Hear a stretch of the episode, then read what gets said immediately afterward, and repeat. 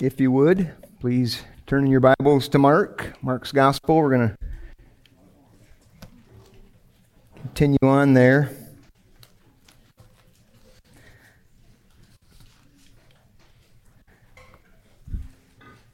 Get our mind off money for the moment.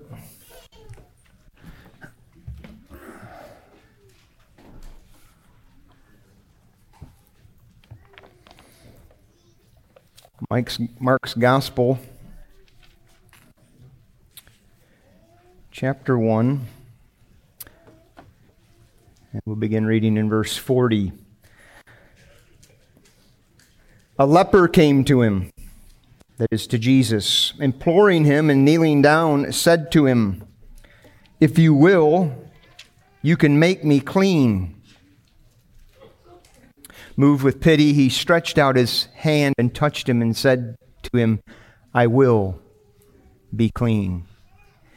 And immediately the leprosy left him, and he was made clean. And Jesus sternly charged him and sent him away at once, and said to him, See that you say nothing to anyone, but go show yourself to the priests and offer for your cleansing what Moses commanded for a proof to them. But he went out and began to talk freely about it and to spread the news so that Jesus could no longer openly enter a town, but was out in desolate places and people were coming to him from every quarter. Father, we thank you for your word. Uh, thank you for your son. Thank you for a place to meet. Thank you for the saints and the gathering together. We pray you take your word and use it for your glory in this hour, for our good. Help us, your people, Lord. Pray you'd enable me to have freedom and liberty to proclaim it. And Lord, you give ears to hear. You'd have pity. Lord, you might call a leper even unto yourself today.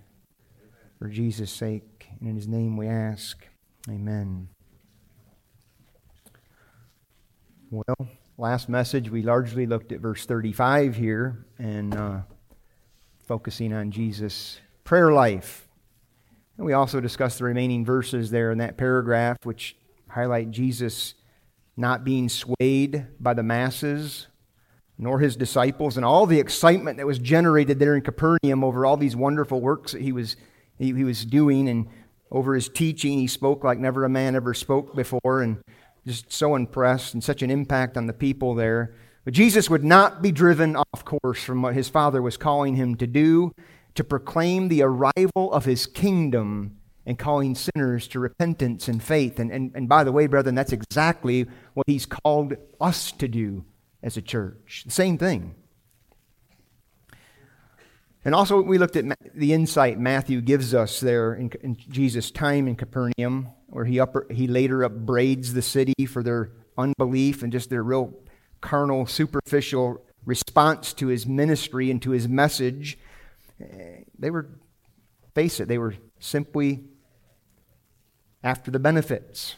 They were after what Jesus could provide them physically, receiving it all, yes, excited, receiving it all, but with unrepentant hearts, unbelief. And so Jesus tells his disciples, no more healing clinics. It's it's time to move on. And as Jesus does so, Mark allows us to see this encounter with a leper. Now, this is one of two encounters that are recorded in Scripture that Jesus has with lepers. I mean, it would seem he very likely, it's a safe assumption that he healed more. I mean, even his disciples healed lepers. You recall that in Matthew chapter 10. I think that's often overlooked in the, in the scriptures. When Jesus commissions the 12, he, he tells them, basically, duplicate my ministry. Well, go proclaim the kingdom of God has come, heal the sick, raise the dead, cleanse lepers, and cast out demons. His disciples were doing that. They did that. But as far as Jesus' own specific dealings with lepers, we only have these two accounts. This one here and his meeting with the ten there, where you have the one that returns. So let's look a little closer at this paragraph, work our way through it. I think you might be surprised by what we discover here. We're just going to look under it in these, these three very basic headings the leper's dilemma, number one, Jesus' response, number two, and then number three, Jesus' dilemma. Number one, the de- leper's dilemma, verse 40. And the leper came to him, imploring him, and kneeling said to him, If you will, you can make me clean. Now, if you have any familiarity with the Bible, you probably know something of what, what, what a leper is, right? If you don't, well, you're about to. So we're going to talk about leprosy. Leprosy in the Bible, it, it represented actually variety of skin diseases. We see that in Leviticus, Leviticus 13. There are numerous skin conditions that are described there. Uh, the, the term literally means morbid scaliness. Doesn't sound too appealing, does it? Some conditions were, were, were temporary and eventually disappeared. However, the most prominent form of leprosy is what we refer to today as Hansen's disease.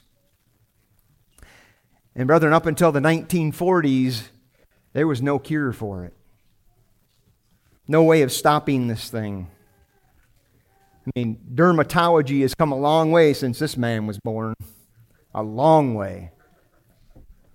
I mean, today you, you got some strange, I mean, you, you start aging, you start getting some strange things and strange spots and lesions and unwanted growths. And, but you know what? You, you, you get concerned and you go see a dermatologist, right? Your local dermatologist, and he, he'll start examining you and looking you over. And he sees something he doesn't like. He just breaks his can out and blasts you with negative 300 degrees of liquid nitrogen. And boom, you know, you walk out and, you know, hopefully it does the job. And, if you make that appointment with your spouse, you get the added pleasure of watching their facial contortions while he's basically torturing you with that thing. It feels like it's about 30 seconds, but it's like ah, about, about eight seconds on that thing. But, but we have the blessing of that today. Things that have a potential threat, freeze it. Boom. Well, this guy didn't have such a privilege. Not at all. Guy in our story didn't just have spots or age spots or moles or something that was a potential threat. We're talking about a man who had advanced leprosy. And we learn that really more from Luke's account. He says this was a man full of leprosy. That would be the Hansen's disease type of leprosy. And if you contracted such a disease prior to 1940, you had a serious problem because it's an infectious skin disease that causes severe sores, even open wounds, nerve damage, brethren, and disfigurement. I mean, once it's contracted, it just it, it's a slow advancing disease. It attacks the nerves, the nerve endings in your fingers and your limbs, and it gets into the bone marrow, and, and it just it just starts. It creates this catastrophic effect, this domino effect on the body extremities go numb, hands, fingers, toes, your limbs start drawing up, deformity. Just, it's just a brutally decaying disease. And added to that, misery. Le- leprosy, leprosy brought with it just serious social ramifications. Practically being cut off from everyone being ostracized by the local community. So, so the emotional and mental anguish resulting from leprosy can, almost, can be as bad as the disease itself. It was, I mean, it still is. It's a contagious disease. But, you know, I, I was surprised by it. Interestingly enough, there's still some mysteries about it. I mean, it's not fully understood. I mean, it's a bacterial infection, so, so many experts believe it's something that's transmitted through the air and basically coughing and sneezing, just like a lot of illnesses are. But there's still some things that are unknown. I, I was listening to MacArthur on, on, on this passage. He didn't mention his source, but he said there was there, there's actually scientific evidence that links this, the origin of leprosy, to Egyptian mummies. I thought, Wow, that's interesting. You know, because what, what's happening in mummification? You're seeking to preserve a body, right? That, act, that, that activity, think about it. Man's trying to preserve something and it ends up being the source of one of the most destructive, deformative skin diseases in mankind. I mean, it, that seems rather fitting, doesn't it? God humbling us in that way. I don't know. If, I don't know if that's true, but it's what he was sharing. We do find the Lord making people leprous, right? Remember that when Moses first encounter his first encounter with the Lord, and he's telling him what he's going to do, and he's all intimidated and uncertain, and he says, "Moses, put your hand inside your cloak and pull it out." And he pulls it out, and it's all white and leprous. He says, "Go ahead and put it back in." He puts it back in. He pulls it out, it's, and it's, it's clean. We also find the Lord making people leprous because of their sin against him, right? Remember Miriam? Uzziah, the king, and his pride. God transfers Naaman's leprosy upon Elisha's servant because of his deceptive greed, right? I mean, those are good passages actually to take to your word of life friends. Or, you know, ch- to challenge their health and wealth dogma and their idea that all diseases come from Satan, from the devil. God would never give anybody disease. All you got to do is read the Bible. But, but leprosy, have you ever seen a leper? It's horrible. No doubt, I mean, no doubt, the, the removal of this disease from our culture for the most part, I mean, it, it does somewhat, somewhat hinder us in our ability to, to truly appreciate what's happening in this scene here with this, this leper and Jesus. Not, not having seen it firsthand, uh, the, the, what this disease looks like, the presentation of it. For, for an Israelite brethren in that day, outside of death, it was one of the most terrifying things that could happen to a person. To be diagnosed and labeled unclean. In Leviticus 13, if, if you would please turn there, we have the, essentially the, the ancient diagnosis and treatment of dealing with this disease. Primitive dermatology, if you will. Leviticus chapter 13. I mean, it's really dealing with it even into 14. But Leviticus 13, verse 1, the Lord spoke, spoke to Moses and Aaron, saying, When a person has a on the skin of his body a swelling or an eruption or a spot, and it turns into a case of leprous disease on the skin of his body. Then he shall be brought to Aaron the priest or to one of his sons the priests. And the priest shall examine the diseased area on the skin of his body. And if the hair of the dis- diseased area has turned white and the disease appears to be deeper than the skin of his body, it is a case of leprous disease. When the priest has examined him, he shall pronounce him unclean. And then Moses continues and he, starts providing all these different scenarios. But let's skip to verse 45. The leprous person who has the disease shall, war, shall wear to, uh, torn clothes and let the hair of his head hang loose and he shall cover his upper lip and cry out, Unclean! Unclean! He shall remain unclean as long as he has the disease. He is unclean. He shall live alone. His dwelling shall be outside the camp. This thing just gets worse. I mean, there's a spiritual element to this thing. To have leprosy is to be declared in the sight of God unclean. And unclean in the old covenant language means to be defiled before the living God. You can see why it was such a dreaded disease among the people. The disease itself was just one factor of the horribleness of it you got the, the, the, social, the mental, the emotional impact of this disease was just also very horrific.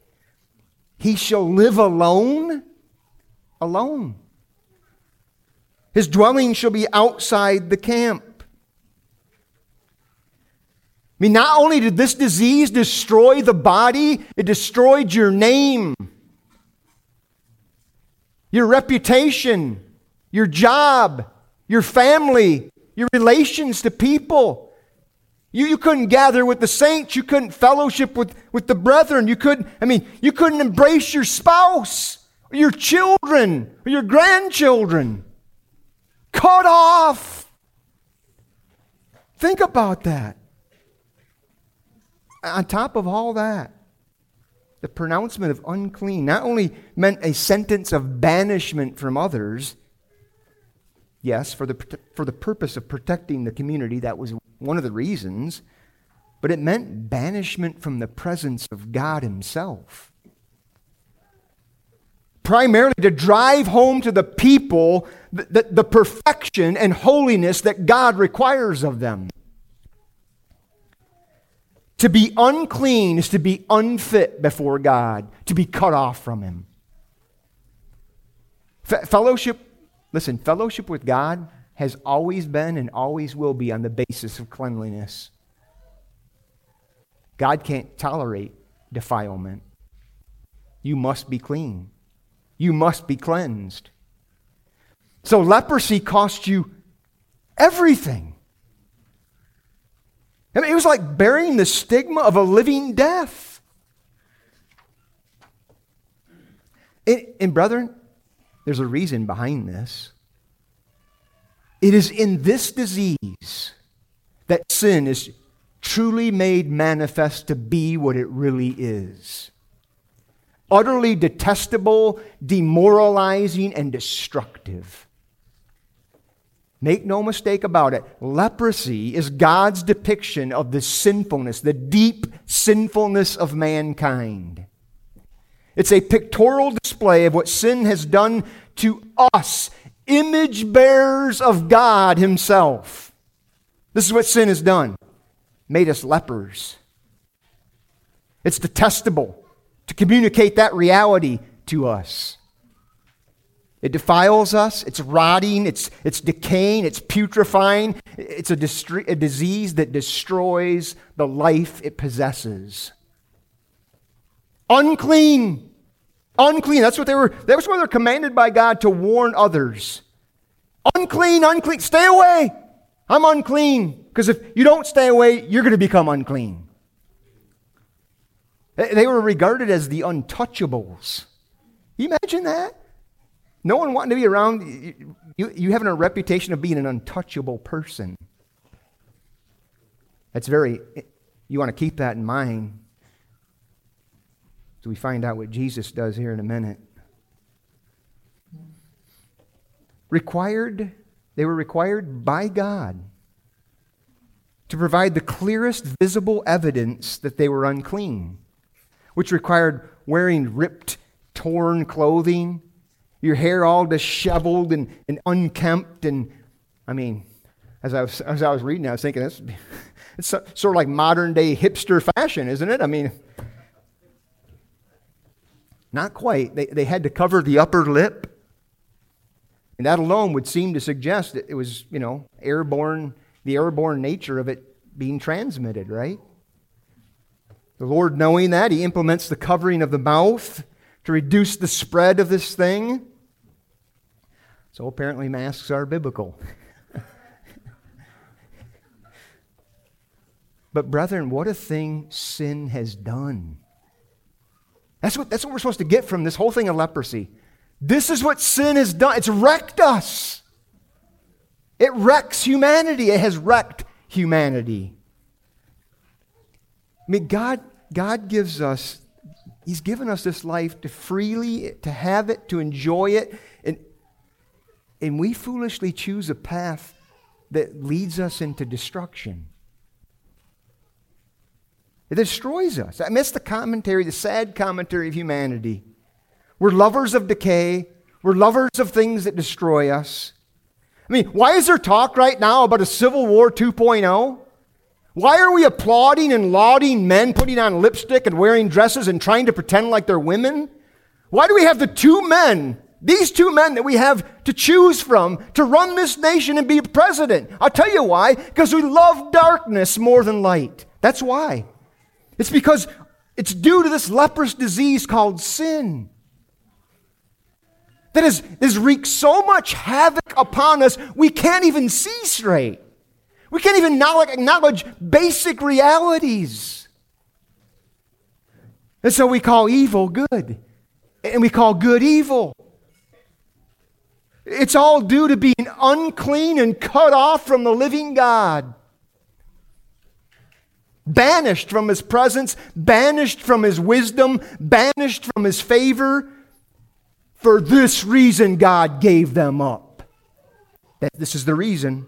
Since they did not see fit to acknowledge God, they were filled with all manner of unrighteousness. That's what Paul tells us in Romans. Man, you read Romans 1 lately, it's like, boom. I think he's writing this with a prophetic eye to 2024.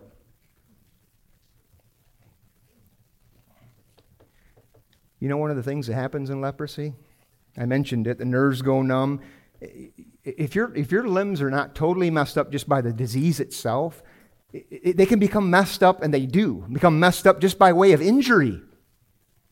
I mean, the body has no warning system because of, because of the, the, the nerves go dead. And so lepers can easily injure themselves, they can burn themselves, they can cut themselves and, to, and be unaware of it.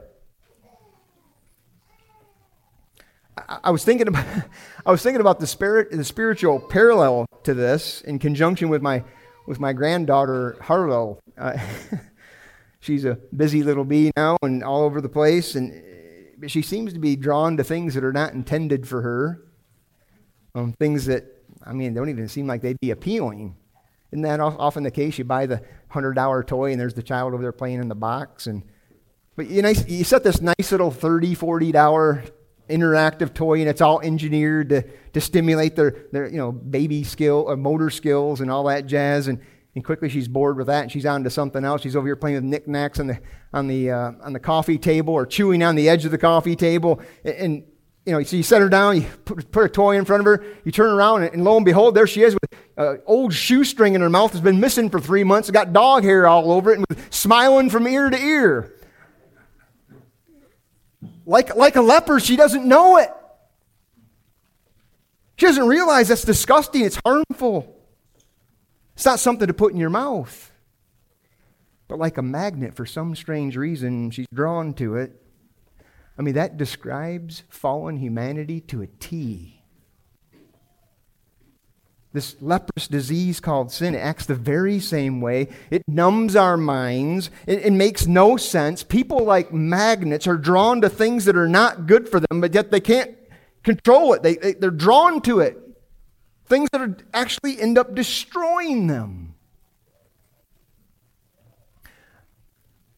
Outside of a loving, gracious work of God, outside of the power of God upon your own soul, anybody's soul, we're no different than my granddaughter. The Lord gives us this beautiful world to enjoy, to inhabit, to explore, to enjoy in Him.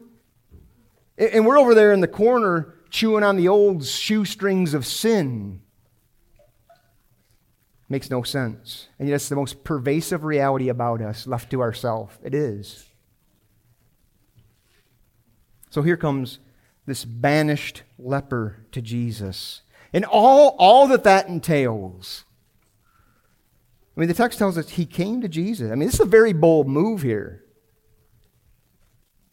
And, and note the leper's request. If you will, if you will, Jesus, you can make me clean. I mean, how's that for faith? Mean, this, does, this man doesn't question Jesus' ability to, to heal him. He questions his willingness. I mean, if you're willing, Jesus, it's just a matter of your will. If you will this to happen, then, then you'll make me clean. The shock of the story is twofold one, that Jesus could and would heal leprosy.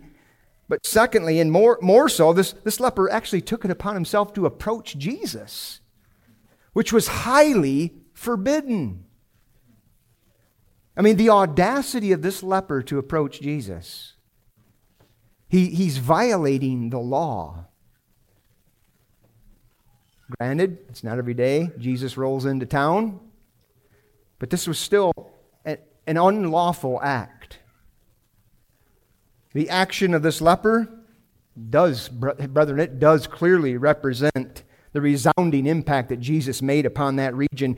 Just one day after Jesus starts this ministry, he starts preaching, he starts healing people, the, new, the news of his wonder working power reaches all the way into this distant, desolate leper colony. Where it was at, I don't know, but they're away from the people. And this guy, you imagine it? He's sitting there. You know, there's a few of them. They're, they're, they're, they're isolated. They're cut off, but they're hearing this news. He's, he's hearing about these miraculous things that are happening. Maybe there are people he knew. Oh, he got, he got, yeah, he was blind. He sees now. Are you kidding me? He was, he was, he was born paralyzed. He's walking. What? Hey, if, if that man can do that for people that are brought to him, then surely he'll be able to make me clean. He'll take away my leprosy. I mean, it had to be how he reasoned. And so put myself in that leper's shoes. I mean, I'm already approached to the community. I am. And so he takes his chances at, on breaking the Levitical code of uncleanness, and he comes right to Jesus and he kneels down before him and he says, Jesus, if you will, you can make me clean. We're not told of any other lepers that accompanied him. Nobody would dare do it. Well, secondly, Jesus' response. Verse 41 tells us Jesus was moved with pity. He stretches forth his hand and touches him. Nobody did that. Nobody. He stretches forth his hand and touches him and says, I will be clean. You know, we are, we're full, really. Whatever we're full of, it, it tends to overflow in our life. Jesus said that out of the abundance of the heart, the mouth speaks, right? You know how you can tell somebody who's full of themselves? Well, all they talk about is me, myself, and I. Well, Jesus is full of compassion. And it just overflows from him. This guy comes and asks it, the compassion's just flowing. He reaches out and touches him, and he makes him clean. That's what the text tells us. Just overflow, no hesitation from Jesus. You hear that?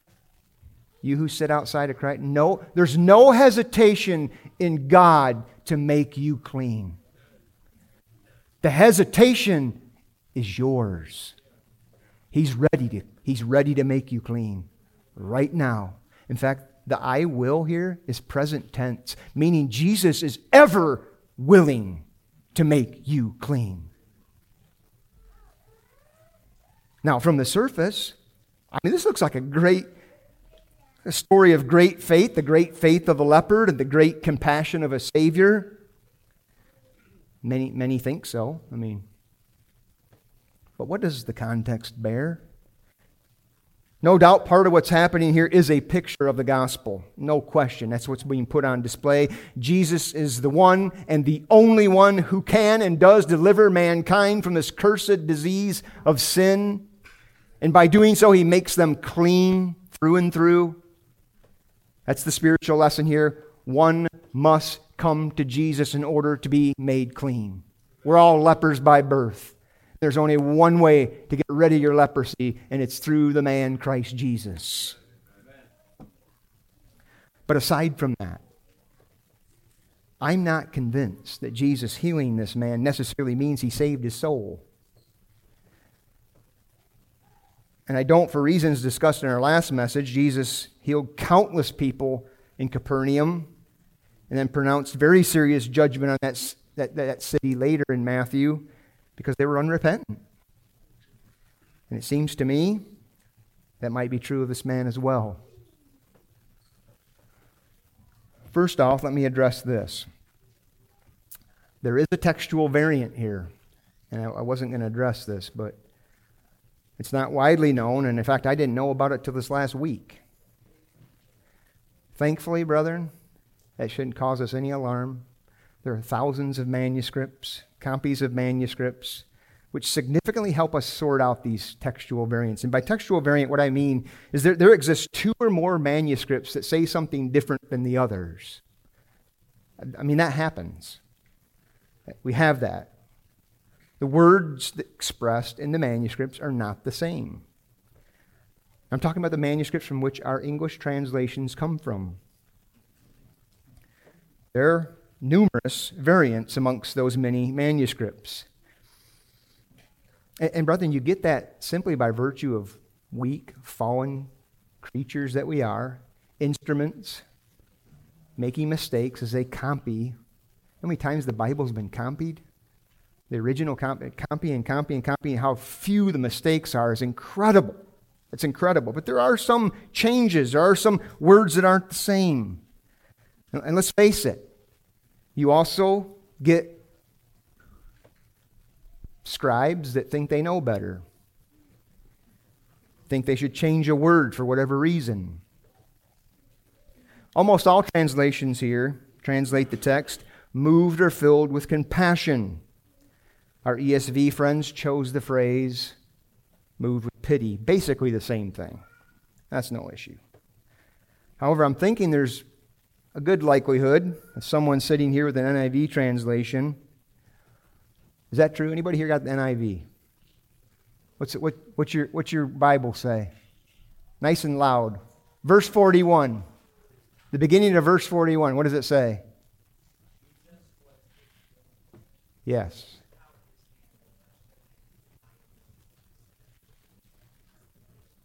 Yeah, the NIV reads, Jesus was indignant. That's what he read. And you might think, what? I mean, how can it be so different?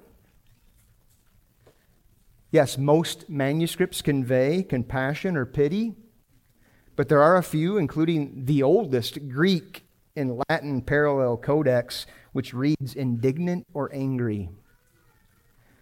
Douglas Moo, who I consider to be the best, now that Gordon Fee is with the Lord, uh, the best living biblical scholar he, he says, I got 14 commentaries on Mark, and 13 of them prefer the word anger. Brother, I'll just tell you, I normally stand up here on Sunday very confident in what the text says and what, what, what it's teaching. But I honestly don't know regarding this variant. Yes, I could have overlooked it, but I, I think there's weight to it. I do.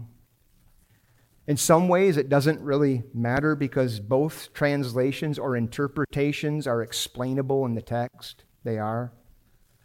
But I am sympathetic to the NIV choice in this context, not only because of what we discovered in the last message Jesus' disposition, but because of what we discover right in the direct context here. We're, we're going to get there in a moment. Either way, if the correct reading here is Jesus was moved with pity, then it simply reflects the act, right? That's, I mean, that's fitting. Jesus is showing pity. He, he demonstrates compassion here. That, that could very well be why most manuscripts have that language. They either have it because those are Mark's actual words, or they have it because scribes thought it best represented the moment or it was a copying error. Well, I mean, one of those three reasons is true. But if the correct reading here is Jesus was indignant, it doesn't really change the remainder of the narrative. In fact, what we've once we look at verse 43 here in a minute, I think what we're going to find is if anything, it supports Jesus being indignant. Brethren, just think about it. Let's just use our sanctified imagination for a moment and put ourselves in Jesus' shoes right here, at this scene, right here. I mean, this is the Holy Son of God. You and I, we know holiness to whatever extent you and I comprehend holiness. We do so because of a holy God, what a holy God has done for you and I, and what He's revealed of Himself to us majestic in holiness, doing wonders. This is Jesus. He's the God of the universe, the God of all creation, whom the universe could not and cannot contain. Yet here he is standing embodied in human flesh, And he's standing there looking at his creation through human eyeballs, seeing what he's seen. And what does he see? This disfigured being that was created in his image. That's what he's seen. I mean, he just 24 think about what he's seen in a 24 hour period. This guy over here gyrating and flailing all over the place because he's filled with demons. Then you got this person coming in with this horrific disease and that horrific disease. And you got the paralyzed guy comes in, the paralytic guy. The, this guy can't see and he can't walk and he can't talk. And now he's met with this grotesque figure of a man. These are human beings made in his own image. An image that he perfectly stamped upon, upon Adam and Eve in that garden. They were, they were perfect. They were holy just like him. Now, with human eyes at ground level, he's witnessing such image bearers ravaged by sin and all of its devastating effects. You think you might be righteously angered by that? grieved by what's happened to your most prized creation? You see, if Jesus is indeed indignant here, he is so over what sin has done to the work of his hands. But, regardless of the proper emotion expressed by Mark in our translation, Jesus is clearly demonstrating compassion here just, just like he did the day before. A, a faith filled compassion that not only allowed this guy to approach him and come down and kneel before him, not just that, but a compassion that actually reaches out and touches the leper. That's astounding. I mean, this is an unprecedented action by the Lord Jesus. Not only was it forbidden, that action would make, automatically, boom, make you unclean. No one would dare do it for that reason and for the reason of it spreading upon them. Not Jesus. Love compelled him. And, and, listen, Jesus had no sin. He could not be defiled by sin or any other sinner. Impossible. But Brethren, it seems like this. It's like, let's pause again. We pause and we look at him there in, in, alone with his father praying. Look at this scene. What, what it tells us about the Lord Jesus. I mean, this is what's so amazing about him. He, I mean, he gets right down to the level of where people are at. He's not put off by it. Mean, he just genuinely engages this guy. I mean, you remember when I was talking about the, Jesus at the baptism when he, he gets down into, the, I mean, symbolically, he's, he's stepping down into those sin filled waters and he immerses himself in it. I mean, he, he came to identify with our sin, yet he's sinless. Yet here he is just immersed in it all, not put, up, put off or put away. He, he came to love us right where we're at. Listen, I don't know what's going on in your life. I can tell you this Jesus comes right where you're at. You don't have to try to turn over a new leaf, be better, do better. You can't. He sees all the filth. He sees the filth far greater than you do. He knows the very dregs of your soul and all the horrificness that you can't even, you, you've forgotten about already. It's all there. You know what? It doesn't stop him from reaching out and touching you with a touch of compassion, a, a touch of tenderness. I mean, that's what Jesus, this is who Jesus is. I mean, we talked, we saw it back there a few, few verses ago, right? Peter's mother in law, he comes in, and we're told specifically, he lifts her up by the hand. And as he does, the fever leaves her. This is often the case with Jesus, touching people, genuine touch of compassion. Same thing happens here. Jesus touches the unclean or the unclean leper and he says, Be clean. And you know what Mark tells us? He uses another one of his immediatelys. Immediately, Mark says the leprosy leaves his body. And the man is made clean. I want to ask you do you know the cleansing power of Jesus? That, that's really what matters. When you want to boil life uh, down to the, the, the most important matter, it's this. Not whether you come to church, not whether you read the Bible, not whether you're religious, not whether you know that Jesus died on a cross for that, he, that he died on a cross for sinners, but do you personally, experientially, know the cleansing power of this Jesus? He makes lepers clean. He doesn't touch them with love and send them away as a leper. That's not what Jesus does. That's a false gospel. This Jesus makes people clean. He does. Now, yes, verse 43 has puzzled many folks. And like I said, the cleansing here is certainly pictorial. Whether, whether this guy's saved or not, I don't know. The Lord does. But pictorially, God is communicating a spiritual reality. That's the overarching theme here. But yeah, verse 43 has puzzled a lot of folks because of the language used in verse 41. He was moved with compassion, or he was filled with pity, moved with pity. But more also, more also the, the language itself here is very strong in verse 43. And Jesus sternly charged him and sent him away at once. And I think the confusion is partly based on a false characterization of Jesus, a very unbalanced view of his, his gentle, meek, and mild demeanor. Listen, this, this is the Holy One of God. And, and the Holy One of God is always, I mean always, concerned about righteousness and holiness. He is.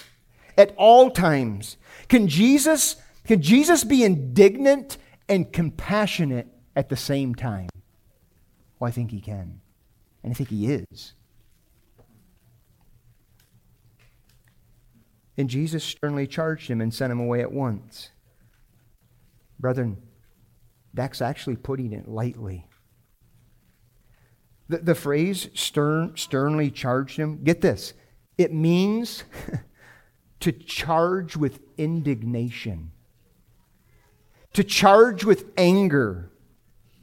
He's moved with anger. It's the same word translated scolded in Mark 14, 5, describing how the, how the disciples responded to the woman. Remember, the woman comes and pours the, uh, the, the, the, ointment on Jesus' feet, and they're all taken back. That stuff was massively expensive, and, and they start scolding her.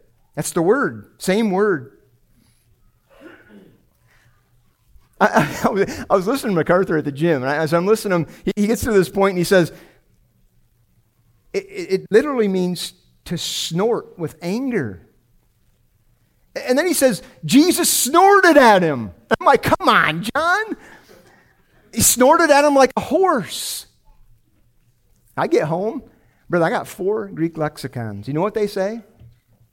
To snort, to snort with anger, to be greatly agitated, to snort with anger, to be very angry, move with indignation, to snort like a horse. Which, which really would be referring to the, the flaring of the nostrils. You've seen that in a horse, I trust. I mean, the point being, there's no sugarcoating this here. Jesus is angry, and Jesus means business. It's as if Jesus is rebuking the guy as he commands him.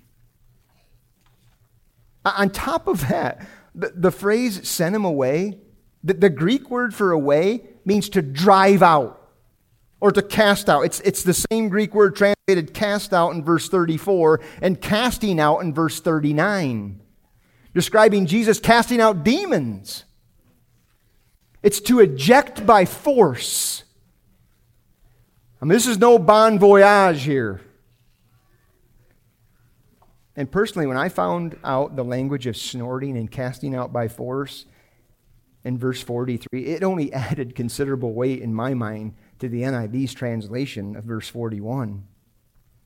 But either way, either way, it seems the most viable explanations for Jesus' angry disposition here has to do with one of three things. Maybe all. I don't know. Maybe all. Number one, Jesus is upset for this guy rashly and boldly breaking the law of God in the manner that he did. Secondly, Jesus knew once again that the mercy he had just shown this individual was not received with repentance, and he was about to demonstrate that.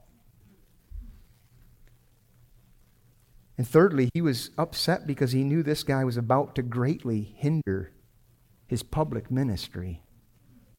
And he did. You know what we don't find Jesus saying here? We don't find Jesus saying, Your faith has made you whole. We do find that with the one that came back when he faces the ten. He knew this man's heart was about, he was not inclined to obey him. He sensed that. And so his nostrils flare up. He puts his finger in his, in his chest and he looks him straight in the eye and says, You see to it that you say nothing to anyone. And then he follows up with instruction of the law that's laid out in, in, in, Leviticus 14, which would require one to, you know, go show yourself to the priest, offer the sacrifices. That, were, that would actually require him to travel to Jerusalem. Keep in mind, this is up in Capernaum, this is up in Galilee. He'd have to travel to Jerusalem for this. And once you get to Jerusalem, it's about an eight day process. This is all explained in Leviticus 14 if you, you want to read that later. But uh, yeah, all that instruction's provided. And Jesus tells him, go do it. Sternly warning him, uh, like a, like a parent does their wayward child who's just bent on doing evil. Go do what you're supposed to do. You'll never convince me, ever, that Jesus broke the law. You say, What do you mean, brother? I mean, Clearly, he touches the leper here. Isn't he breaking the law? No, he's not. He's actually fulfilling it. This is what people don't understand. Jesus is demonstrating the highest principle set forth in the law love. To love your neighbor as yourself is to actually fulfill the law, not break the law. This is the first time in a number of places where Jesus establishes a higher or the highest principle of the law love. To love Him with all your being and your neighbor just like yourself. Upon that, he says, hangs all the law and the prophets, all of it. Jesus upheld the law. Your Savior is not a lawbreaker. And he proves it by telling this man in verse 44 you, you go do what the law bids you to do. You go see the priest, tell the priest what happened, make, make all the offerings, wait your eight days that Leviticus 14 tells you to, and then the priest will pronounce you ceremonially clean. I mean, Jesus is so incredibly kind to this man. Despite his irreverent regard for the law of God, despite his disobedience that we're going to see here in a moment, Jesus showed this man compassion, incredible compassion, just like he's done many to many, many, many, many, many others. You realize the Bible teaches that the riches of God's kindness are intended to bring us to repentance. God's love is overflowing into the lives of every one of his creatures that he creates. Countless demonstrations of his love and kindness. Well, lastly, Jesus' dilemma. We see it there, right? Verse 45. He doesn't obey Jesus. I get it. Many folks will point out, well, I mean, just, brother, just think about it. He's, he couldn't contain the joy of what happened to him. Well, I mean, if I went to my dermatologist and I had skin cancer and he said, I got this, I got this pill, only one available. No one else can get this. Take it right now. And I walk out of that office and I'm, it's gone. You think I'm going to be full of joy? You better believe it. If my skin condition's been healed, I'm going to be full of joy. I'm going to talk about it everybody. That doesn't mean my heart's right with God. Doesn't have any connection with the person of Jesus. But it is plausible. It very, very well could be. He could be some man who's just got converted. He's in love with Christ. He can't shut up about it. Uh, there's an aspect of that that's real. It's very plausible. But again, I, I, go back to this the demons obey Jesus' command, and this man doesn't immediately after being healed. Now, I don't know about you. When God saved you, did you just run out back into sin the moment He did it? Can't fathom that, but. And the demeanor of Jesus here is not exactly like the demeanor with the centurion, right? Doesn't seem overly impressed with the guy's faith. I mentioned the other account where he does affirm that he was healed by his faith. His faith made him whole. And, brethren, the consequences of this man's disobedience totally altered Jesus' public ministry in all of Galilee. Verse 45 But he went out and began to talk freely about it and to spread the news so that, here's the impact of his disobedience, so that Jesus could no longer openly enter a town, but was out in desolate places, and people were coming to him from every quarter. Everyone wanted Jesus' attention. Everybody wanted a piece of Jesus. They wanted to see more. They wanted to get more. They wanted to retain Jesus and his power for their own purposes. And the demand was so much he couldn't even travel into the cities. There, there does seem to be an intended spiritual parallel in these final details that Mark gives us. Jesus went from public liberty to desolate isolation, while the leper goes from desolate isolation to public liberty. Jesus takes away this great burden from this man, and this man repays Jesus by placing great burden upon him, limiting his ability to be out in the public to share the good news of his kingdom. Jesus took the place of the leper. Not only did he do the unthinkable by, by reaching out and touching us, brethren, you and I, if you're a Christian here today, he became our leprosy. He, he was cast out because of it for us. Christ redeemed us from the curse of the law. How? By, by becoming a curse for us. By taking our leprosy upon himself.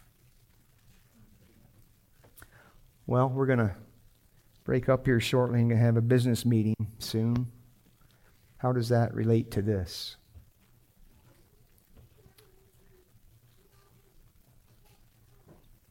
There are only two types of people in this room right now. Only two. Those that are clean and those that are not. You have clean people and you have unclean people. And I'm not talking about if you took a shower today. I'm talking about spiritually before God.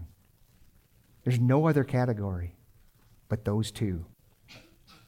Only those two. And, brethren, those of you here that are Christians, part of this church, it's because you were healed of the disease of leprosy, spiritual disease. And you know what? You know what the Lord has called us to as a church? to go out and proclaim his glorious gospel, to go out and proclaim the great physician that takes away this disease from the world. That's why we're here. That's why God left us here. That's our calling. And we've got lepers out in every one of these streets.